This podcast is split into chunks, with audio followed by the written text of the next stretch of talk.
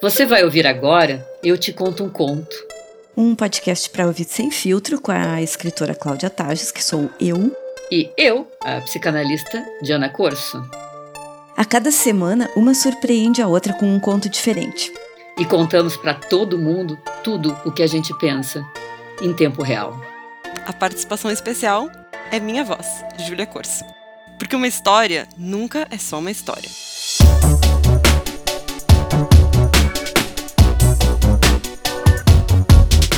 Eu vou ler o conto porque ele é um conto pequeno e, e, ele tem uma voz muito própria, então eu vou, dessa vez eu vou ler. Estou trancada no banheiro da agência ordenhando. Ajeito a peça plástica em volta do mamilo, aperto a válvula com força, vejo leite esguichar pela cânula e cair dentro da mamadeira. Eu poderia fazer isso de olhos fechados. Poderia fazer isso de olhos fechados assobiando o hino do Brasil. Faço isso quatro vezes por dia, cinco vezes por semana. Depois guardo a mamadeira na geladeira da copa e à noite volto para casa carregando os frascos a tiracolo, cada um como um entregador de leite. No dia seguinte, a babá serve tudo para o meu bebê. Nessa hora o chefe sempre bate na porta, pergunta se vai demorar. E mais uns 10 minutos eu digo e jogo a cabeça para trás e fecho os olhos tentando pensar em uma coisa boa que desperte o meu amor, porque uma amiga me disse que o amor estimula a produção de ocitocina e isso faz o leite fluir mais rápido. Penso no meu bebê, nas covinhas dele, começo a sentir um negócio no peito, um negócio que me deixa toda animada porque é forte, funcional, produtivo, um amor funcionário do mês que vai estimular o meu corpo todo. E já sinto os dutos se enchendo de novo, a válvula chiando, a peça plástica pressionando, o leite esguichando, um barulho ritmado, um cântico de adoração à teta, tchaf, tchaf, tchaf, tchaf. Então o babaca do meu chefe bate na porta de novo, pedindo que quando eu sair do banheiro vá direto na sala dele. É aí que o meu mamilo brocha. Eu juro por Deus que ele brocha. O bico, que estava duro, amolece e se retrai, deixando clara sua recusa de trabalhar em tão precárias condições. Puxo o bico do mamilo para fora, mas como se ele fosse revestido por uma mola, ele volta para dentro.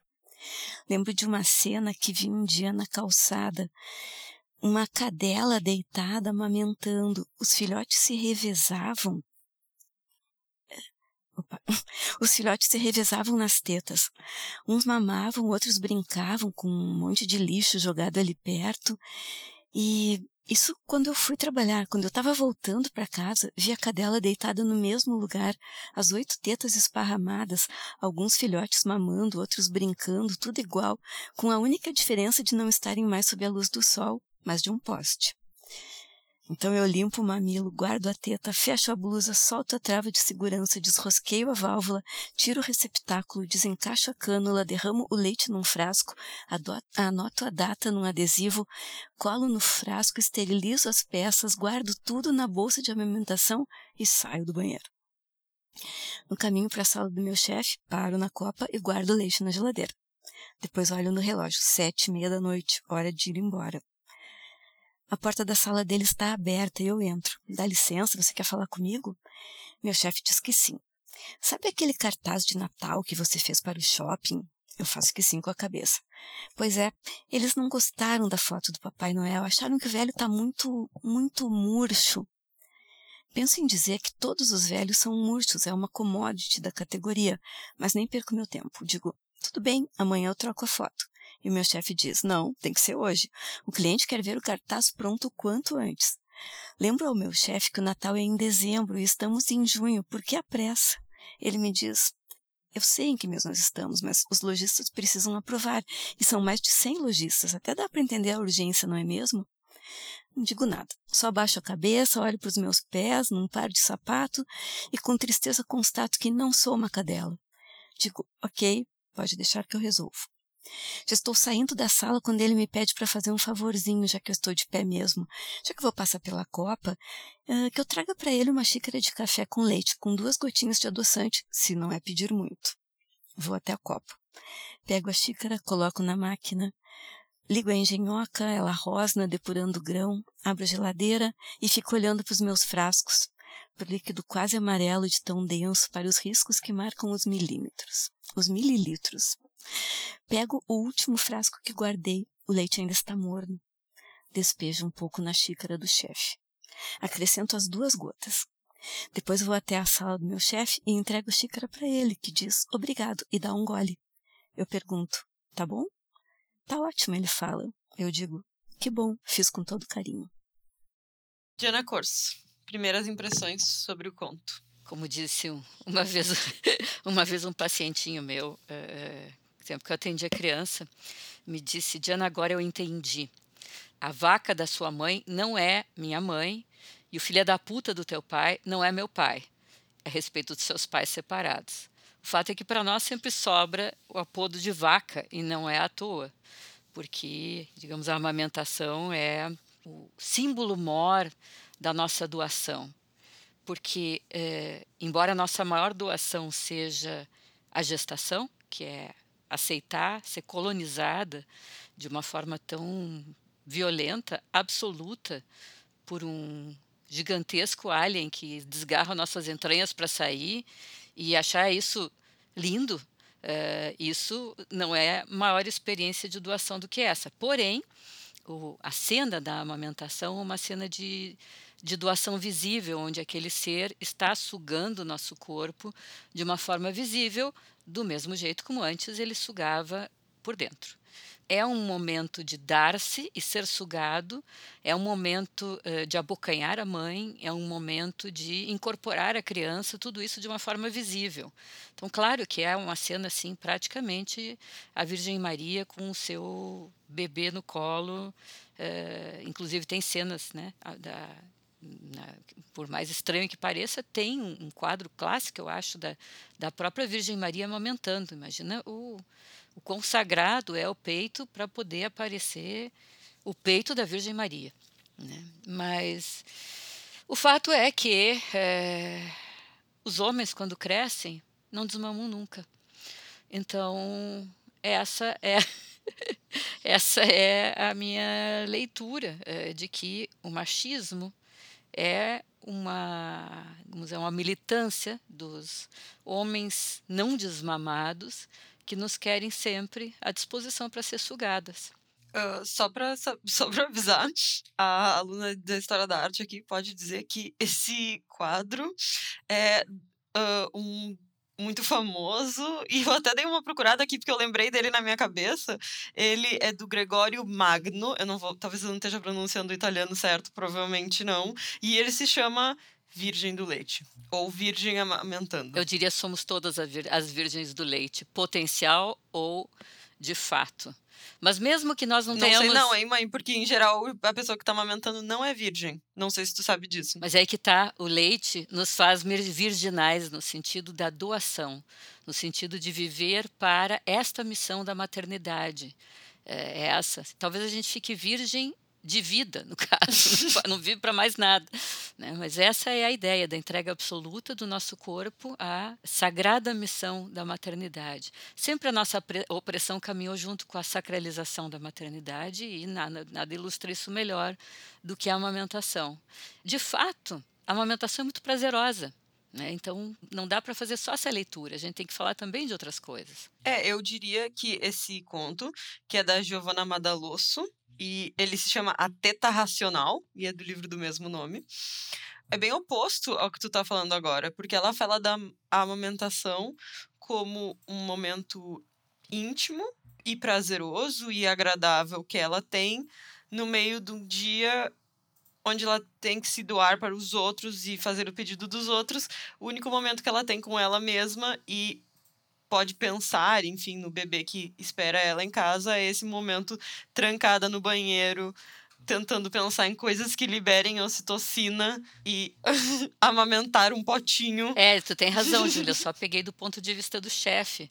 Mas do ponto de vista dela, é quase um momento masturbatório, um momento de sexo, um momento gostoso, tanto que ela usa o termo brochar. Isso de fato acontece, isso de fato é o outro lado da maternidade. Ela queria ser a cadela, uhum. ela fica aqui, eu constato tristemente que eu não sou a cadela. Ela queria ser a cadela que fica lá pode passar o dia inteiro com seus, apesar de estar na rua, né, sem recursos, ela pode passar o dia inteiro amamentando e vendo seus filhos brincarem. Que é outra coisa, né? Por que, que é tão feio nos ver amamentando, né? Por que, que dá tanta tesão que eles ficam loucos? Uhum.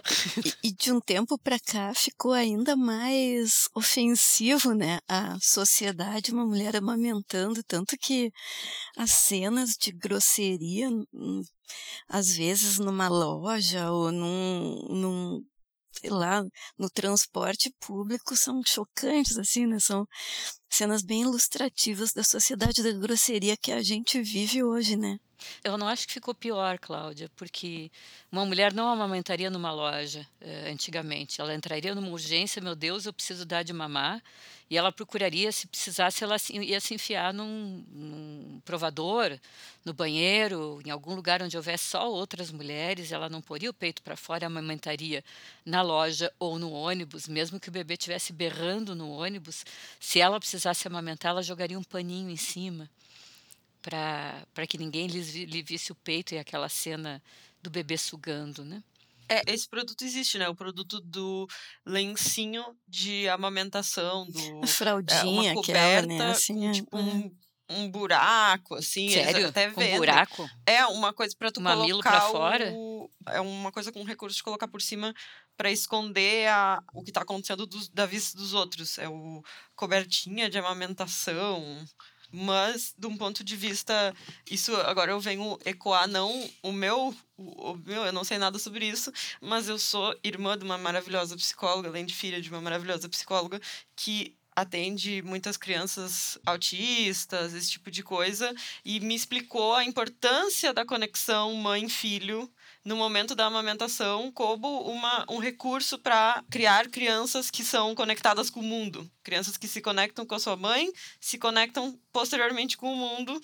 E um dos importantes momentos para isso é o momento da amamentação. Portanto, se tu está cobrindo, obrigando uma mulher a, a cobrir o, o peito durante a amamentação, tu tá privando o bebê de um momento muito importante de conexão, um dos primeiros que ele tem, com a conexão com o olhar com a mãe. Que é, em geral, um olhar enlevado, né? Um olhar meio viajandão, assim, né? Tipo, nossa, o que que ele toma pra ficar com aquela cara? Sim, e a gente fica com, com, o olhar babão também, né? Então é tem uma coisa muito bonita da que uma primatóloga é, que é também antropóloga é, escreve num livro chamado Mãe Natureza, é, é, ela escreve que, ao contrário dos outros animais, que, cujo leite é mais concentrado, portanto, o bebê, o, o filhote bebe e se satisfaz grandemente, nos primatas e mais ainda nos, nos humanos, nesse, no, no primata que são os humanos, o leite é muito diluído. O leite tem muito menos valor alimentício. Para quê? Para que o primata e o primata humano fiquem mais tempo mamando, portanto, mais tempo se, vivendo essa troca de olhares, de, e não é só olhar, é, é pele, né? É, naquele momento é pele com pele. E, e eu gosto sempre de lembrar o quanto o erotismo das mulheres é táctil, o quanto o maior órgão erótico feminino é a pele. E o quanto, quando todo mundo é bebê, seja homem ou mulher, vive esse, esse erotismo táctil que é recalcado nos homens que ficam, ficam à mercê do, do erotismo do órgão e das mulheres que desconhecem esse erotismo que persiste nelas a vida inteira de uma forma muito intensa. Então, há um encontro de olhares, há um encontro de peles, e por isso que o nosso leite é diluído, que é para precisar tirar esse monte de leite que essa, que essa né, quatro, quatro frasquinhos ainda vai dar uma mamada à noite, ou vários mamás da noite, tantos mamás da noite quanto uma criança precisar, não para se alimentar, mas para encontrar sua mãe, né? É bonito isso, né? E tem uma outra leitura que eu fiz desse conto, não, Nessa semana que a gente uh, viu assim o, digamos, o feminino sendo aviltado pelo decreto, pelo veto do Bolsonaro, o decreto dos absorventes, né? Pelo veto do, da, do PL dos absorventes e, e teve mais coisa essa semana. Uh, teve o estuprador da Mari Ferreira absolvido em segunda instância. Me deu uma coisa boa esse conto, assim, porque ela se vinga de um opressor pelo feminino, né? Não tem nada mais uh, feminino do que ela pudesse fazer para se vingar daquele escroto ali que não deixava nem ela alimentar direito, né? Pingar o leite dela, tipo, te envenenar, desgraçado, sabe? Por que, que tu acha que é uma vingança, Cláudia? Porque eu já vi muitos caras falando que ah, tenho nojo, assim, imaginando com nojo o, o leite materno agora que eles são grandes e só sugam peitos por outras razões, não mais para se alimentar. Eu já ouvi muitas vezes assim, ah, porque, nossa, como é que eu tomava aquilo quando eu era pequeno, porque você fica pensando aquilo ali é, é uma secreção, é muito nojento. Eu, sei, eu já ouvi isso tantas vezes que, que eu fiz também essa leitura da vingança pelo feminino. Posso estar enganada, para isso nós temos aqui nossa psicanalista. É bonito tu estar tá lembrando isso, né? Porque é uma secreção. Tá correto? O leite é uma das nossas secreções. E as nossas secreções, incluindo o sangue, incluindo até as secreções do prazer, elas são mal vistas. Ai, porque tem cheiro, porque não sei o quê. Né? Elas são vistas quase como uma, uma coisa necessária para. um lubrificante necessário. Mas passando o item da lubrificação necessária para, para a, a essencial e importante, única penetração, todas as nossas secreções menstruais, eh, leite, inclusive as secreções do prazer, ou as secreções que a nossa, nossa vulva, nossa vagina expelem ao longo do dia, conforme a época do ano, conforme a época da vida, conforme a época do mês, todas são vistas como fedorentas, enfim, assustadoras. Eu estava me lembrando de uma, nessa coisa da ojeriza, né, de um, de um livro de uma, de uma autora brasileira, um livro publicado recentemente, da Carla Madeira, chamado Tudo é Rio. É a história de três mulheres, acho que são três, com suas histórias entrelaçadas. E uma delas é a história de um casal extremamente apaixonado, assim, todo mundo via neles amor, tesão, em qualquer gesto, em qualquer momento que estavam juntos. Até que ela tem um bebê, um menino, e ele entra subitamente no quarto, vê ela amamentando, se horroriza com aquela cena, é uma cena de, de traição sexual para ele, é, e ele entra num momento de loucura e se livra do rival atirando o bebê pela janela. E é a destruição da vida deles todos, né? E que horror é esse, né? Porque, na verdade, existe esse nojo, por isso, diz, por isso que eu te perguntei, por que, que tu acha um nojo as três gotinhas, né? Porque há uma percepção de que há um erotismo ali, um erotismo que emanece em todos nós. Por isso que esse homem se horroriza, porque ele se vê como, ou ele vê o bebê, o bebê como um rival sexual. Alguém, como se tivesse pego a mulher né, transando com o homem e mata ele. Mas é filho dele. Sim, é filho dele. Nossa, é. tragédia grega. Bem, bem, bem tragédia grega mesmo. Tem áreas de, de de Édipo.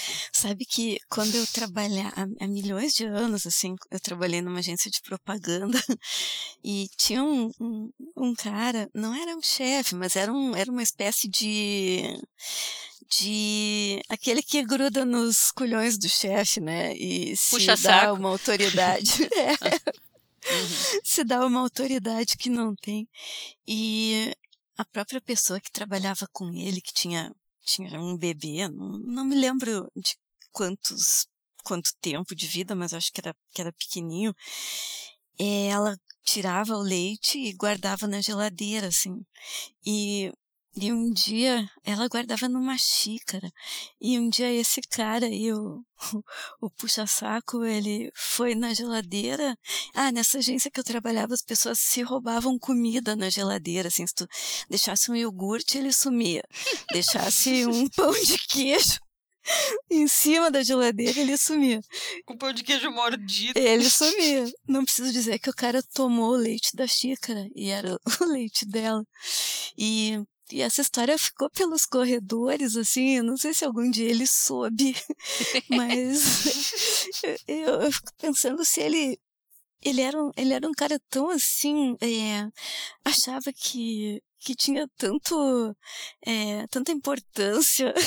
Imagino ele imaginando, ele pensando, sabendo que tinha tomado o leite da auxiliar dele, uma pessoa porque ele não tinha nenhuma consideração. O que, que aconteceria se a emprega demitir a mulher ainda?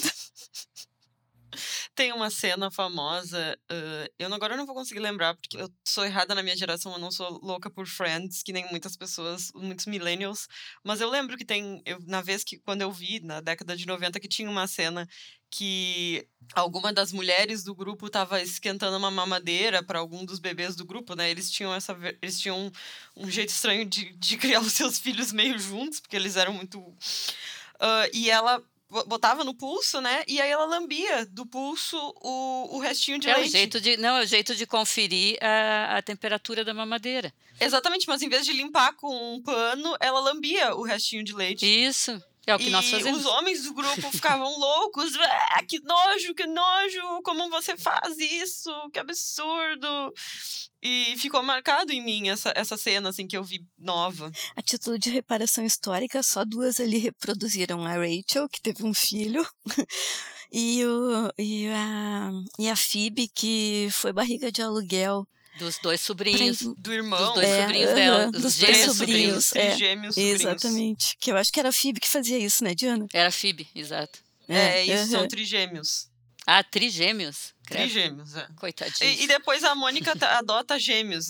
É, tem um, um nível um exagerado de gêmeos nesse, nesse seriado. Eles não queriam muitas gravidezes, eu acho, e aí direto já faz três, dois. É. Hoje, olhando Friends com os olhos de hoje, assim, tem várias incorreções, mas eita que foi bom aquilo, eu, eu, eu adorava. Eu fico meio. Não sei, eu adorava na época, mas. É, né? Eu não Uhum. notava o quanto era um, um bando de heterossexuais brancos. Eu achava normal. Nem eu, e faz nem muito eu. pouco tempo. E os homens eram muito tóxicos, isso, eles não queriam beber leite, eles ah, enganavam mulheres para levá-las para cama, eles. Várias coisas, assim, as próprias mulheres reproduziam muito machismo, era um negócio assim. E faz muito pouco tempo, né? Foi ontem, a E a- gente achava todas. E tudo isso. Achava que tava normal. tudo normal. É, é. E assim, eu acho que a gente tem muito que aprender ainda, mas cada vez que, que a gente se dá conta desse lugar em que estamos, né? Umas brancas que não chegaram a passar é, grande perrengue na vida, porque tudo que a gente passar na vida vai ser pouco diante do que do que outras pessoas passam. Eu acho que a gente está se construindo, né? Alguma coisa que não não é mais tão ruim quanto já foi. Tá, talvez talvez eu esteja dando uma bobagem. É gostoso pensar e ter a esperança de que regredir a gente não vai. Daqui a gente só vai pra frente. E tem mais um detalhe interessante no- nesse conto, que é o seguinte: é, nós temos aqui uma, uma mãe de leite. A diferença é que a mãe de leite, que é a babá no caso, dá o leite materno que foi, re- foi tirado. Mas, de novo, nós temos uma mulher amamentando o bebê de outra para que outra possa fazer o, o, o seu trabalho. né? Quando, na verdade, bom, eh, teria que ser Uma personagem sem nome, né? a babá, A babá. sim, óbvio. É uma mãe, é a mãe de leite. Ela, Ela é a que dá o nome. leite eh, Ela é pela outra ou da outra, né? O, o interessante é que, na verdade, a legislação da trabalhista permite ou permitia, enquanto a legislação trabalhista existia, eu já não sei se já não derrubaram tudo, mas eu creio que isto ainda é legal, como se as pessoas ainda tivessem direitos trabalhistas nessa no tempo da uberização, mas o, o, o intervalo de amamentação é legal. Uma mulher pode sair do seu trabalho para amamentar o seu filho, que hipoteticamente deveria ter uma creche, aonde uma mulher trabalhadora pudesse deixar o seu bebê de preferência perto do seu trabalho, para ela pudesse ter encontros com ele durante o dia para amamentar. Né? E tudo isso existe na lei. A questão da uberização é, e eu vejo isso no LinkedIn, é as pessoas se parabenizando e sendo parabenizadas pelos chefes por não exigir seus direitos. É saber que ela. ah, por ma- ela poderia, teoricamente, digamos, de acordo com a lei trabalhista, sair e amamentar seu filho. Mas ela sabe que só por esses 10 minutos que ela toma para encher, um, um, encher uma, um, um, potinho, ela já tá. O chefe uhum, já tá brabo. Tá contando e se ela exigir seus direitos, negativos. o chefe passa de brabo para furioso e, o, e isso pode custar o emprego. Ah, ele legalmente não pode demitir ela por isso. Não pode, mas ele pode colocar na lista e demitir por Ou outras demitir coisas. na primeira que é oportunidade assim. que a lei permitir, né? Demitir Agora, não é por acaso Exatamente. que o cara, depois de ficar extremamente excitado com, a, com, o fato de saber que ela está tirando leite no banheiro, tanto que ele não para de bater na porta, né? Ele pede umas gotinhas de, ele pede um leitinho para ela, né? Então não, não dá para a gente não observar isso aí, né? O cara estava realmente afim. É sim, ele pede. Ele, para mim o também. O que ela dá é o mim. que ele estava pedindo, porque é isso. Tu, né? Para de amamentar e dá o leitinho para mim. Atenção para mim. Pare de, pare de fazer coisas para o seu filho, para mim. É, é, nesse, nesse horário você é minha. E se você ficar 10 minutos no banheiro, eu vou exigir que você fique 10 minutos mais dando atenção para mim, pois você deveria estar nesse momento. Eu sou o bebê. É engraçado essa essa inveja que ela estava da cadela, né? Porque cadela é outro dos, uh, dos apodos que a gente recebe além de vaca, né? Cadela eu acho que diz respeito mais à promiscuidade sexual, né? Uma espécie de é, a continuação de cadela seria cadela no cio, ou seja, nós emitimos algo que deixa os machos loucos e se brigando para nos cobrir. Então, mais uma vez, uma, um, um, um, algo que flui do nosso corpo e que é, produz efeitos enlouquecedores nos machos. Né? Então, esta cadela, além de ter transado que nem uma cadela para ter esse monte de filhote, ela estava amamentando como uma cadela explicitamente na luz, luz, do, do dia, dia, ou a do ou a luz do poste. E que inveja dela, durante o dia e da noite, né? Que inveja dela, né? tu foi, tu foi, ó, vocês duas, tu, Cláudia, Uh, tu eu sei que não, mami, que tu vivia perto de nós e saía para amamentar. Tu, tu chegou a fazer esse, essa, essa jornada de trabalho, Cláudia, amamentando? Como é que foi a tua amamentação? É, eu tive um pouco de. Eu entendo essa, essa mulher ali, no, eu, não, eu não, não, não fazia essa, essa operação aí de tirar leite, porque eu sempre tive muito pouco e, e terminou muito rápido também, assim. Antes do filho ter dois meses, já não tinha mais nada, ele quase morreu de fome. Porque eu deixava ele ali pendurado, e ele chorava, chorava, chorava, gritava, berrava, batia, porque não saía mais nada já, e, e a criança ia morrer de fome se a minha mãe não tivesse dado conta que, olha, acabou aí, fechou, fechou a leiteria. E... Acabou a fábrica, tá Cláudia, tá eu... mal de vacas esse nosso podcast, porque eu amamentei a pau e corda por quatro meses, porque eu sou uma mulher muito estressada, estava sempre muito angustiada, porque né, eu trabalho por conta, então meu consultório estava lá me esperando, né, e, e, e, nunca tive rios de leite, eu acho maravilhoso as mulheres que brotam leite, que precisam de mods para o leite, acho aquilo lindo, absolutamente nunca me aconteceu, e, e minhas filhas é, acabaram mamando com complemento. Né, desde o início, desde os quatro meses que as duas amamentaram, que eu amamentei as duas. Não, não, não, não deixei de ter o extremo prazer de ter elas ao peito. Eu me lembro com uma coisa muito gostosa. E uma coisa que eu queria dizer antes que, que a gente acabe é que eu me lembro de cair em lágrimas por sobre, sobre o peito e por sobre, por sobre o bebê que é uma experiência de emoção uh, que não tem nada a ver com depressão puerperal, que existe sempre de alguma forma um pouquinho, mas é, é uma espécie de too much. É uma coisa que está acontecendo e, e que está acontecendo de um jeito que a gente não consegue dar conta de tão impressionante, tão além de nós isso que está acontecendo. Então, as primeiras experiências de amamentação, eu me lembro de chorar, mas um chorar é uma emoção que brota. Eu, eu acho que eu brotei mais lágrimas do que leite, mas uh, naquele, naquele momento. Eu me lembro de chorar de dor, porque aconteceu aquela coisa de leite empedrado, ferida, não sei o quê.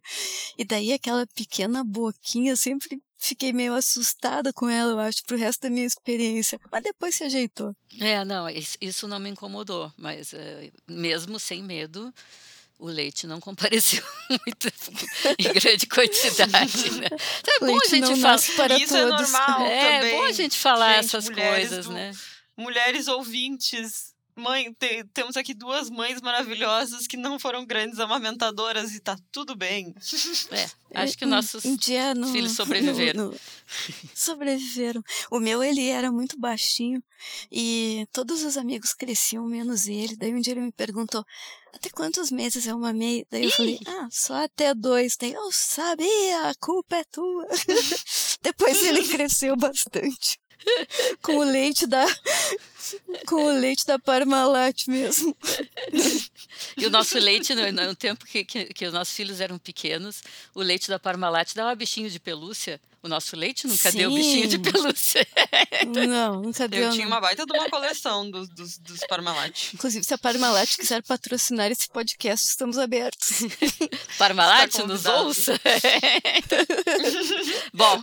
É, eu, eu não tenho muitas opiniões a respeito. Tudo que eu sei sobre amamentação eu, eu aprendi ouvindo o especial de comédia da Ellie Wong, que ela fala muitas verdades a respeito de amamentação que são bem assustadoras. Que ela achou que ia ser muito mágico que ia ficar tocando uh, Somewhere Over the Rainbow, a versão aquele ukulele, e que na verdade a filha dela no mamilo parecia o urso atacando o Leonardo DiCaprio naquele filme que ele ganhou o Oscar. Eu tenho. Você me lembra de uma, uma dona falou que a gravidez foi uma brincadeira de mau gosto que Deus fez com as mulheres. Eu acho uma boa frase, assim, com um fundo de verdade. Mas mesmo assim, acho que tá valendo. Ficamos por aqui, então. Então, na próxima, eu vou contar uma história para Cláudia Tages. Nos sigam nos nossos Instagrams, arroba Diana Corso. Arroba Cláudia Tages. Arroba Imperatriz Juque. A gente precisou de duas semanas de pausa, mas estamos de volta. Semana que vem tem mais. Hasta la vista, babies.